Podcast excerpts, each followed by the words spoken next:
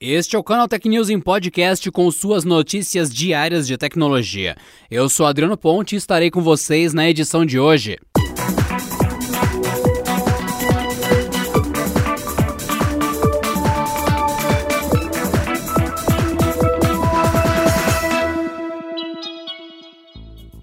Proprietários do smartphone Redmi Note 9 têm relatado problemas de qualidade de imagem nas fotos.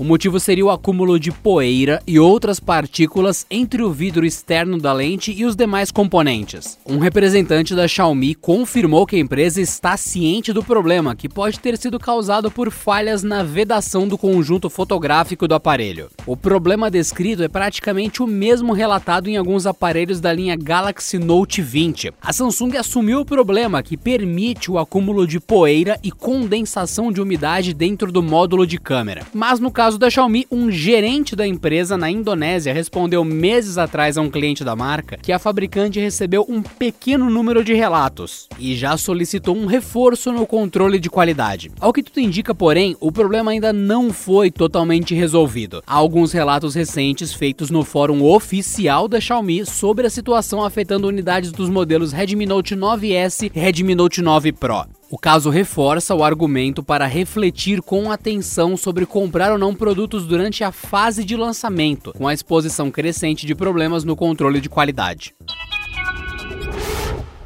Cientistas da Universidade College London apresentaram um projeto de transmissão de internet por fibra ótica, capaz de atingir uma velocidade de 178.08 terabits por segundo, a velocidade foi atingida com o uso de um espectro com quantidade maior de cores e maior comprimento de ondas que os utilizados atualmente. Isso representa o dobro da rede mais veloz disponível hoje em dia, obtida em um cabo de 40 quilômetros de extensão. O estudo foi liderado por uma pesquisadora brasileira, a doutora Lídia Galdino, que é professora de engenharia da UCL. A universidade trabalha no projeto em colaboração com a Extera e a KDDI Research, com o objetivo de amplificar sinais de transmissão de dados a partir de tecnologias disponíveis hoje. Para obter isso, o grupo usou amplificadores e otimizadores de sinal que trabalham individualmente com cada frequência, comprimento de onda e sinal.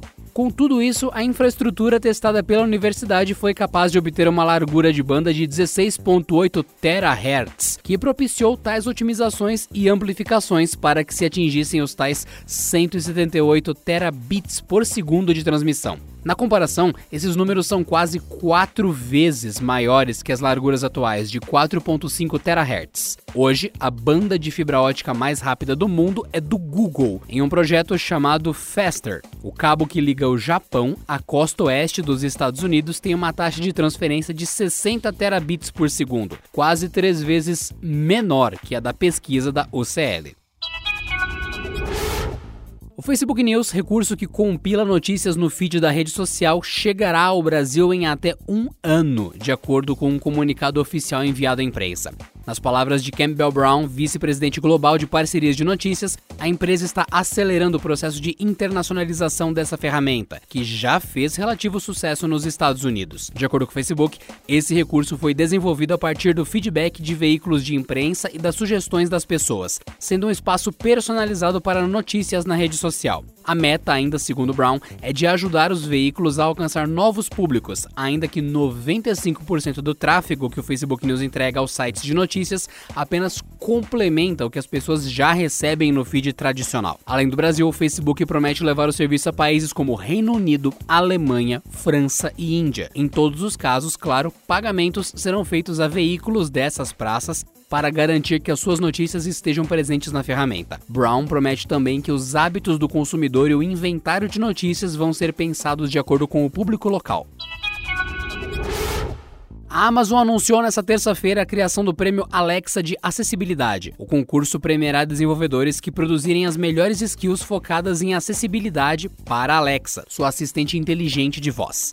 A ação foi criada a partir de uma parceria com a gigante do e-commerce, a AACD, Fundação Dorina Nauel para Cegos e Instituto Jô Clemente. O objetivo do Prêmio Alexa de Acessibilidade é ajudar a dar visibilidade e apoiar pessoas com deficiências com o uso da tecnologia. Para serem elegíveis ao prêmio, participantes e desenvolvedores devem criar skills de Alexa que promovam aumento de autonomia para pessoas com deficiência por meio dos produtos com Alexa, como os smart speakers da família Echo ou o app de Alexa presente em smartphones, tablets, smart TVs, entre outros dispositivos. Desenvolvedores por trás das skills vencedoras estarão qualificados a receber prêmios de até 10 mil reais em dinheiro, dispositivos Eco, produtos de casa inteligente e ainda escolherem uma ONG de uma lista pré-selecionada para receber doações da Amazon. Já os 300 primeiros participantes que desenvolverem e colocarem à disposição de pessoas com deficiência skills elegíveis para o Prêmio Alexa de Acessibilidade receberão um EcoDot. As inscrições estão abertas a partir dessa terça-feira e vão até as 23 horas e 59 minutos de 17 de dezembro. A avaliação das skills acontecerá em janeiro de 2021,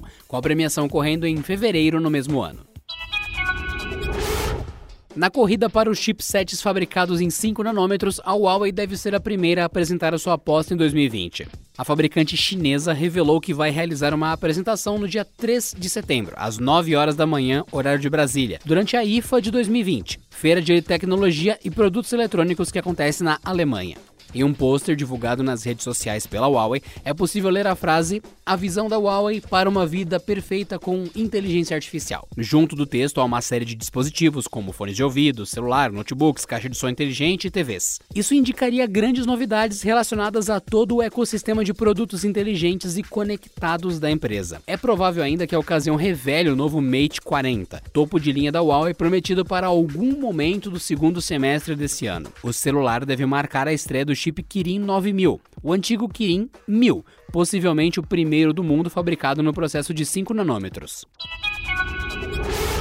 E para você que está acompanhando aqui o Canal Tech News Podcast, não se esqueça, o Canal Tech está concorrendo ao Prêmio Influenciadores Digitais de 2020. Um muito obrigado a vocês que deram a vitória pra gente no prêmio de 2018 e no de 2019. E agora, para essa terceira vez, primeiramente, muito obrigado pelas edições anteriores e pedimos mais uma vez a força de vocês que ouvem aqui o Canal Tech. É só vocês acessarem prêmioinfluenciadores.com.br e votar no Canal Tech na categoria Tecnologia Digital. Bora, Canal Techers!